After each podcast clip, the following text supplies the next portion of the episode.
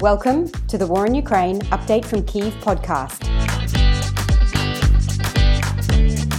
I'm Jessica Genauer, a lecturer in international relations at Flinders University in Australia, and I'm talking today with Paul Poast. Paul is an associate professor in political science at the University of Chicago, and today Paul and I are going to be having a bit of a discussion around how one of our key international relations theoretical paradigms called realism might help us, or at times maybe not help us so much, to understand some key explanations for the current war in Ukraine. So thanks for joining me on the podcast today, Paul. Thank you so much for having me. So, as I mentioned in the introduction, we're going to have a bit of, of, a chat around a key international relations theoretical paradigm that we call realism. Now, in international relations, we spend quite a lot of time trying to investigate explanations for war. And I guess the reason for that is not surprising. There are so many costs associated with war, as we're seeing right now in Ukraine, that it seems a bit puzzling that states or other actors would ever be driven to engage in that type of large scale violent conflict. We have many sort of theoretical paradigms that try to explain what might drive war. Realism is probably one of the better known of those. I wonder if, firstly, you could just briefly map out some key differences between what we call sort of classical realism and structural realism before we dive into the type of explanations that we might get for something like the current war in Ukraine. Absolutely. And you're exactly right in that realism is probably the best known of the theoretical if you want to use the word paradigms, it's typically used, but it's it's probably the most well known, especially for people outside of academic circles, like especially if you start to go into the policy space. You'll hear a lot of people will have a knowledge of realism. And the idea behind realism, writ large, and this is hence the reason why the word is even used, right, is to say that it takes the world as it is versus what it wants it to be right? And so as a point that i raised recently in a foreign affairs piece that i wrote was that realism has always been the theory of no. It's always been kind of the downer theory that it is always each era if you will especially going back into the 1920s starting in the 20s and then moving forward there was always kind of an idealist school that was out there a school that would believe and by school i mean school of thought right? And in an argument even within policy the policy realm, you would have people argue about the prospects for, say, the League of Nations be, being able to bring about peace in the world, or disarmament treaties, being able to secure peace in the world, or even treaties that would ban the use of war, right? These are, these are all the kind of like treaties we put out there. And then later on, there was an idealistic view about the United Nations or about world government and then there was an idealistic view about the prospects for international institutions to be able to bring about global peace. And then following the end of the Cold War, there was an idealistic view about globalization. So each era, there's always been this view. And what realism has always been is kind of the counterpoint to that.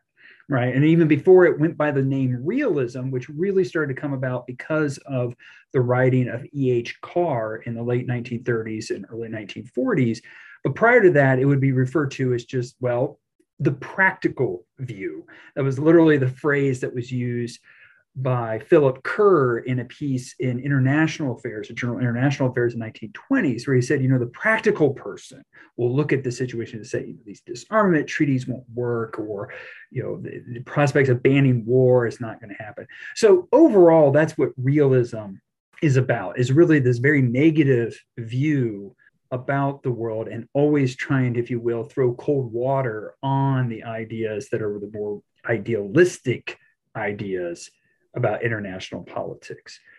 But having said that, that's kind of like at a very high level what realism is about. Now, why is it that realism says that? And that is where these different variants of realism come in.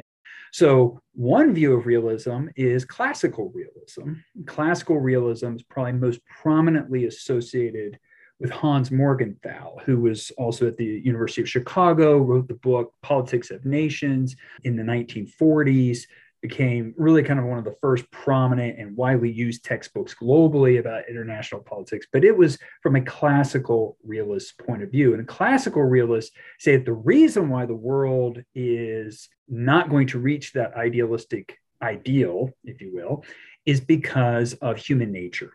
That humans are just inherently conflictual.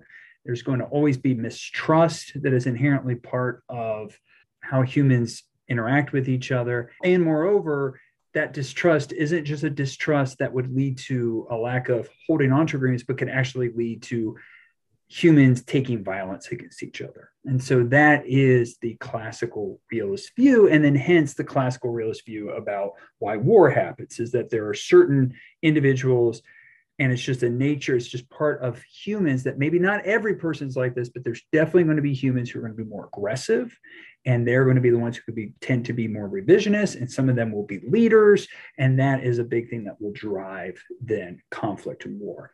Then you also have probably the other major variation of realism is that of structural realism.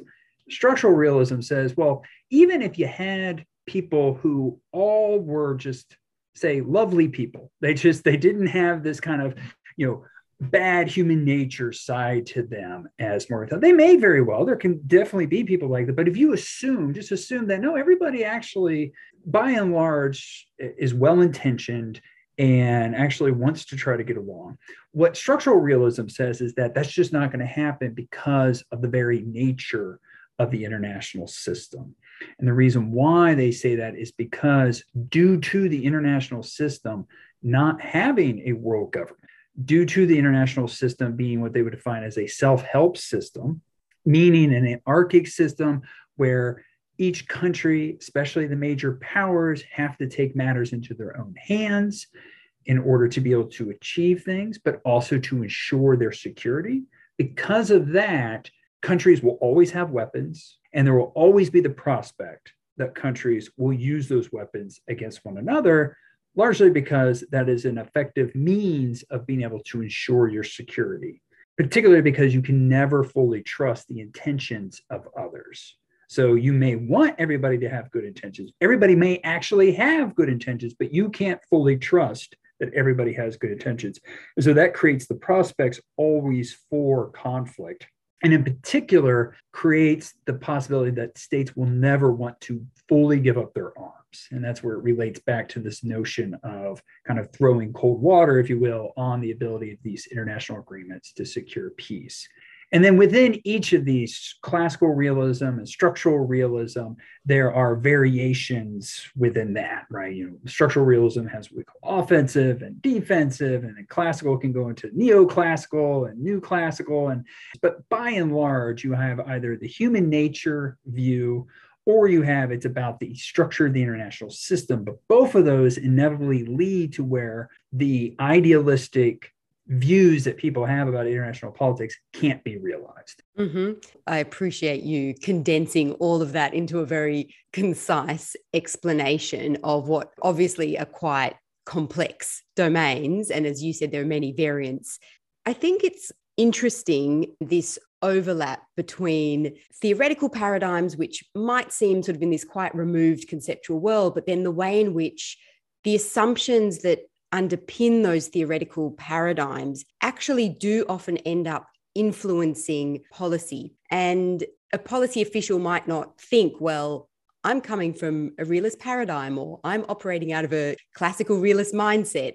But nevertheless, the type of assumptions you talked about, assumptions about human nature or assumptions about the way in which the structure of the international system might drive states to be defensive or to develop military capability. Could you talk a little bit about that distinction between realism as a theory and realism as applied to policy? I think you raise a really good point, And I think this is an important point whenever one is talking about theoretical ideas and their potential role in the real world. And you see this uh, very well illustrated with, say, economics, where they'll talk about how people don't necessarily need to know that they are behaving according to this theory. It's more that the theories explain that people will behave as if they understand that they are behaving according to this theory, right? And that's it really goes to the heart of what you were just saying there. And of course, you know, economists say, look, people don't need to be thinking in terms of supply and demand and so forth. It's just that that is how they will behave.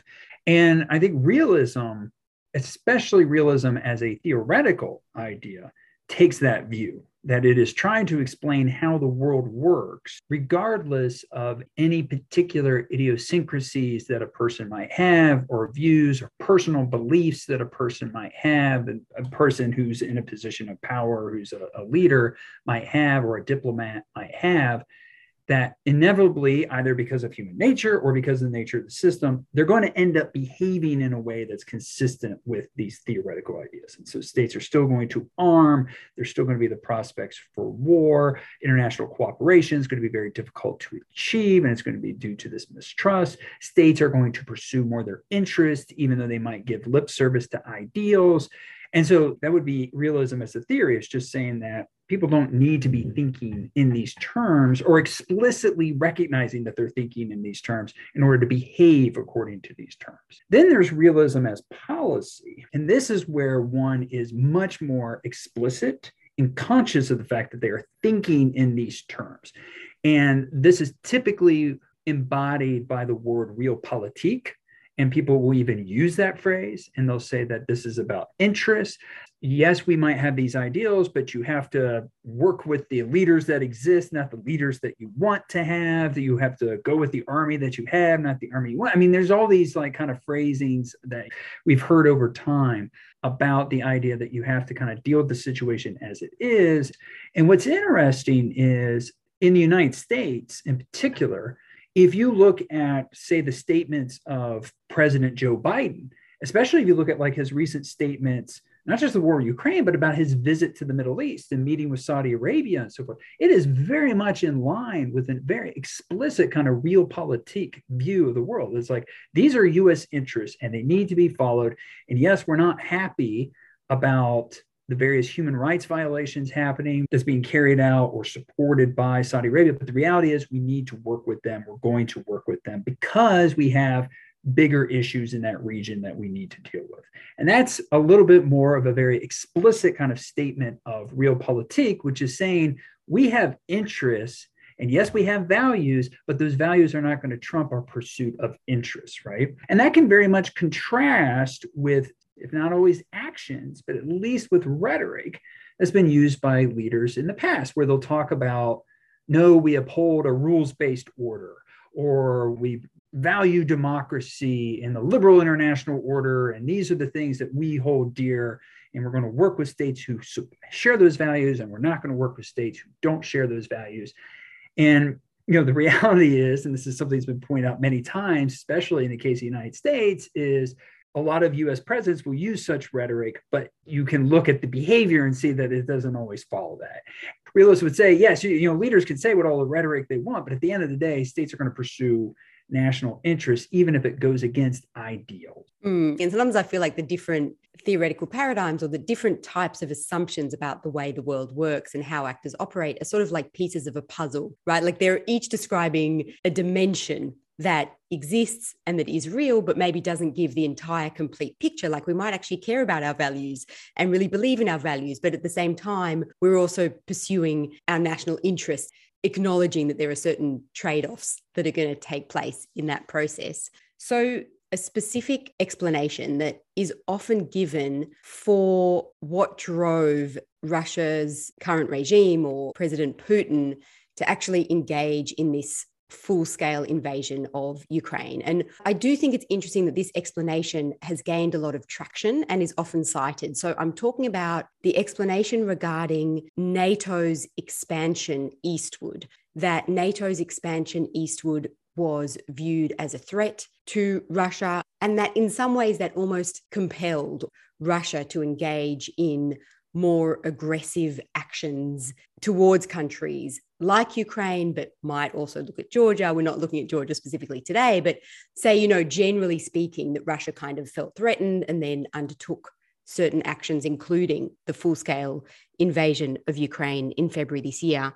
In what way has realism been a driver of that explanation? So, this is a question that I've been dealing with quite a bit over the past few months. And the reason why is because of not just my own research on the region, and I've, I've written a lot on NATO, et cetera, but also because of my position at the University of Chicago, where my senior colleague is John Mearsheimer in my department. And he's, of course, someone who's very well associated with this line of argument. On the flip side, I also have an affiliation with the Chicago Council on Global Affairs, who the president of is Ivo Daalder, who was the former US ambassador to NATO and holds the opposite view. So it's been kind of an interesting thing to be part of two institutions where my senior colleagues have these opposing views of NATO's role in this conflict. But because of John Mearsheimer's prominence as a realist scholar, that has what has led to this argument he's been making to be very closely tied to realism.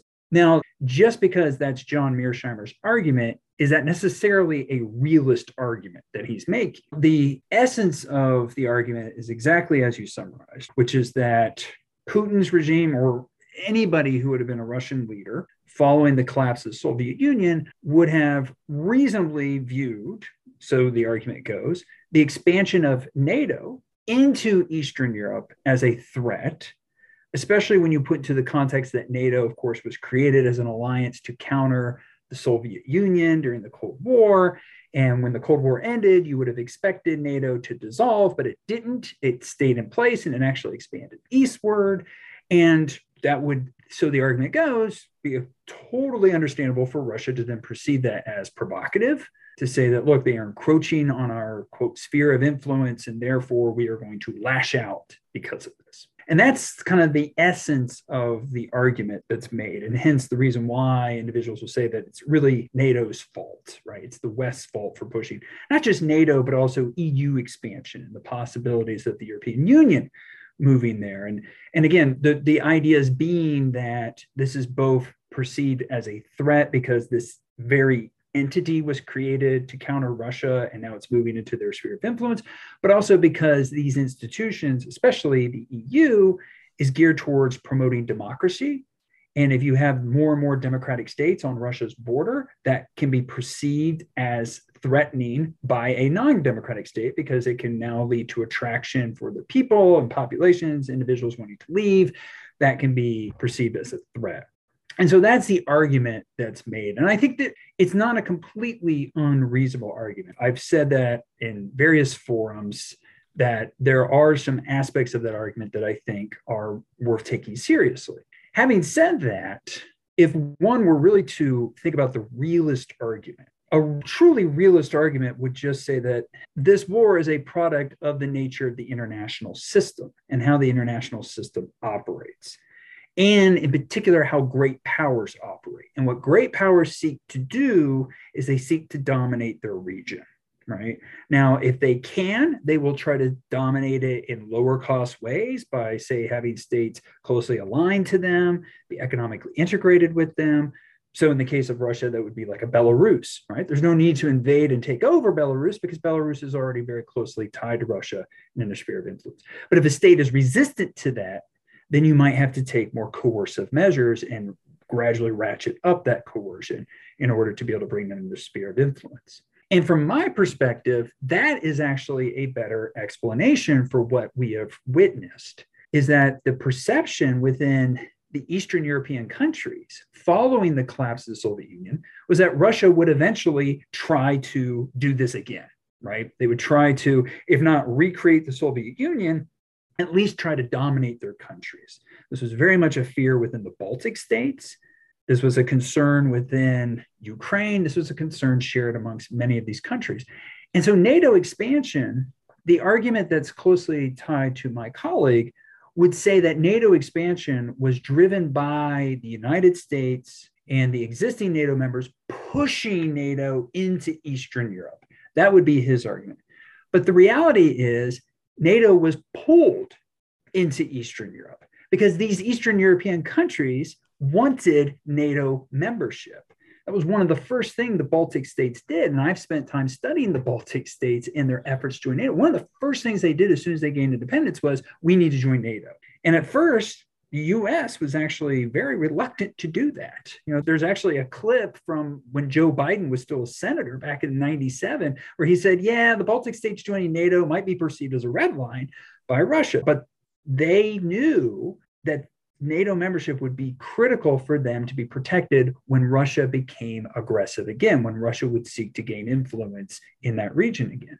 And so that's to me the better argument is that Russia would inevitably try to be aggressive again towards its neighbors because dominating its sphere of influence is what major powers do.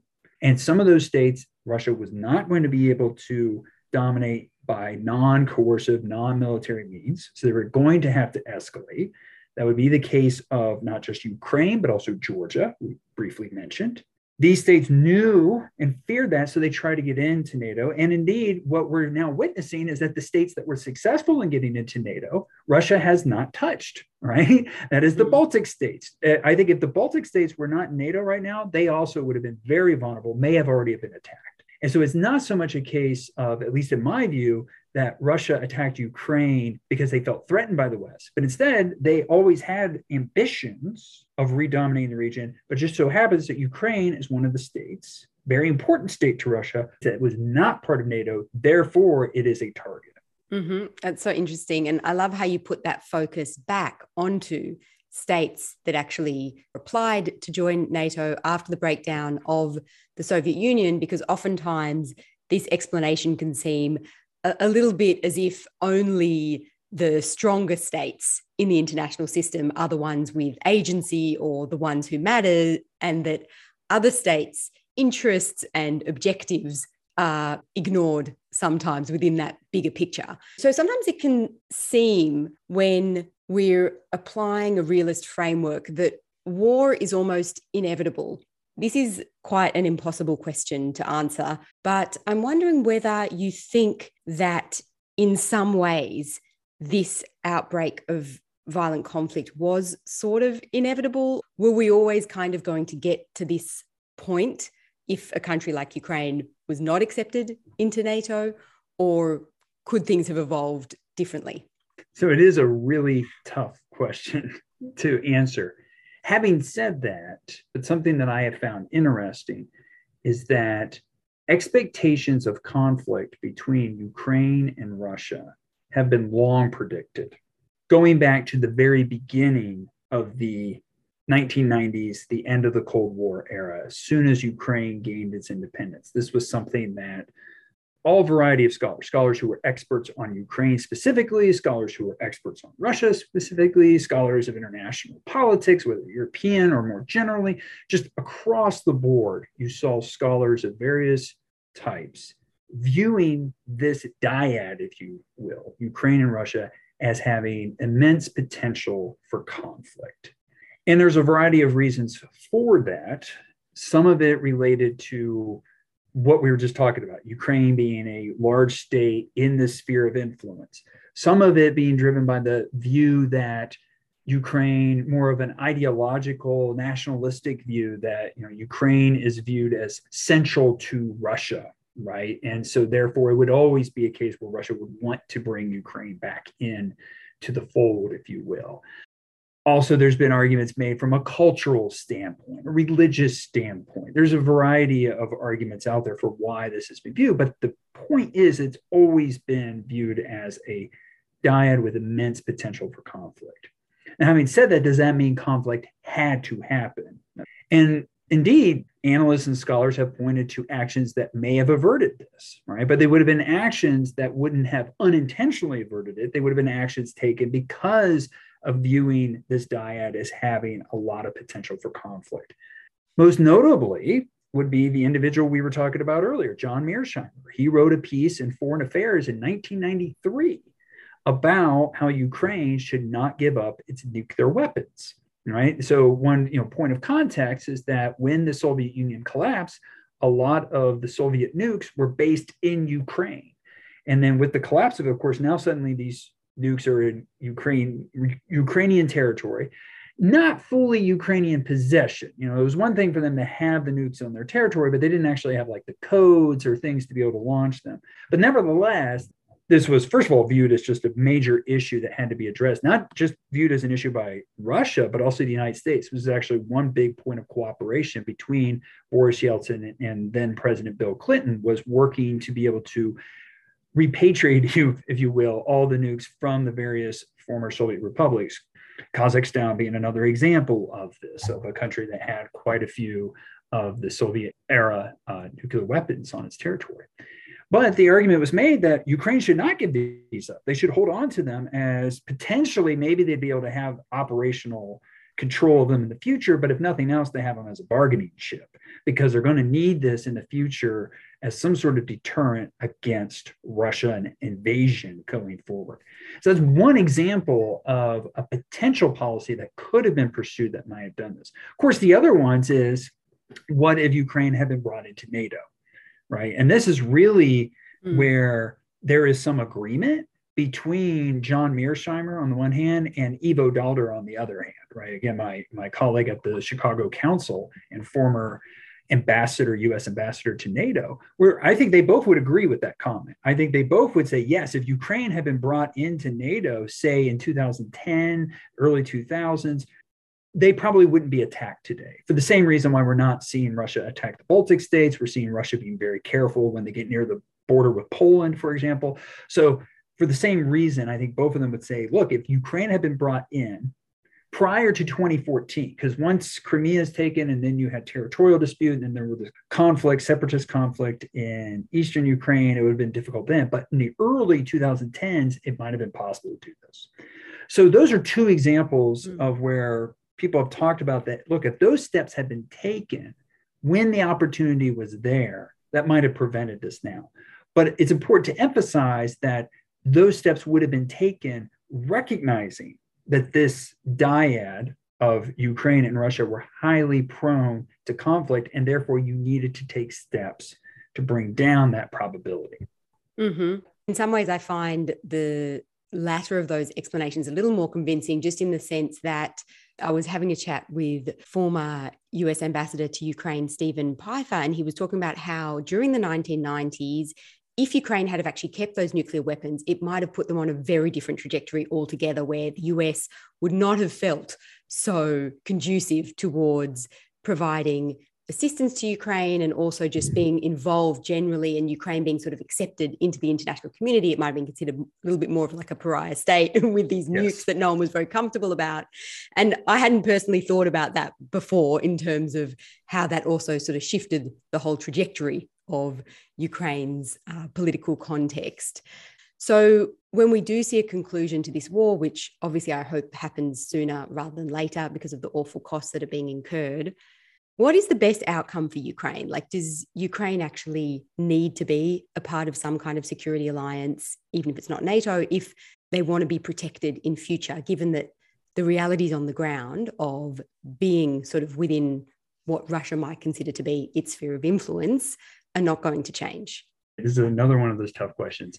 And unfortunately, I don't have a happy answer to that question. Um, I do have an answer to that question. Obviously, I don't know if it's right, but but based on my best assessment, it's not a happy answer. This is something I've written about recently. I had a piece in the Washington Post that, that laid this out, and I've talked about this in other contexts where I view this war as not ending anytime soon.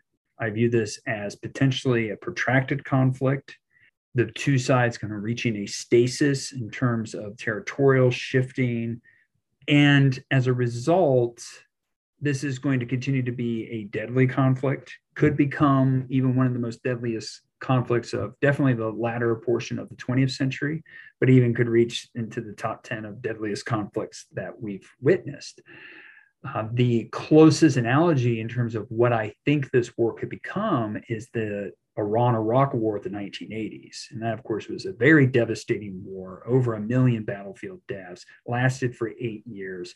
And in the end, nothing really changed. That's one of the other things that makes that war so tragic is that it was fought, it was ugly. You had, you know, trench warfare. This was where you had both sides receiving support. Of course, this was a big part of the US supporting Saddam Hussein's regime in Iraq, countering Iran. It, but at the end of the day, nothing really changed territorially. you had over a million battlefield deaths, you had civilian deaths, and it lasted for eight years. Now, could this war last for eight years? I mean, God forbid it does. But I do think that we're on that type of path. And that's what I'm really concerned about. Because of that, it makes it then in turn hard to predict what's the aftermath, right? What happens afterwards.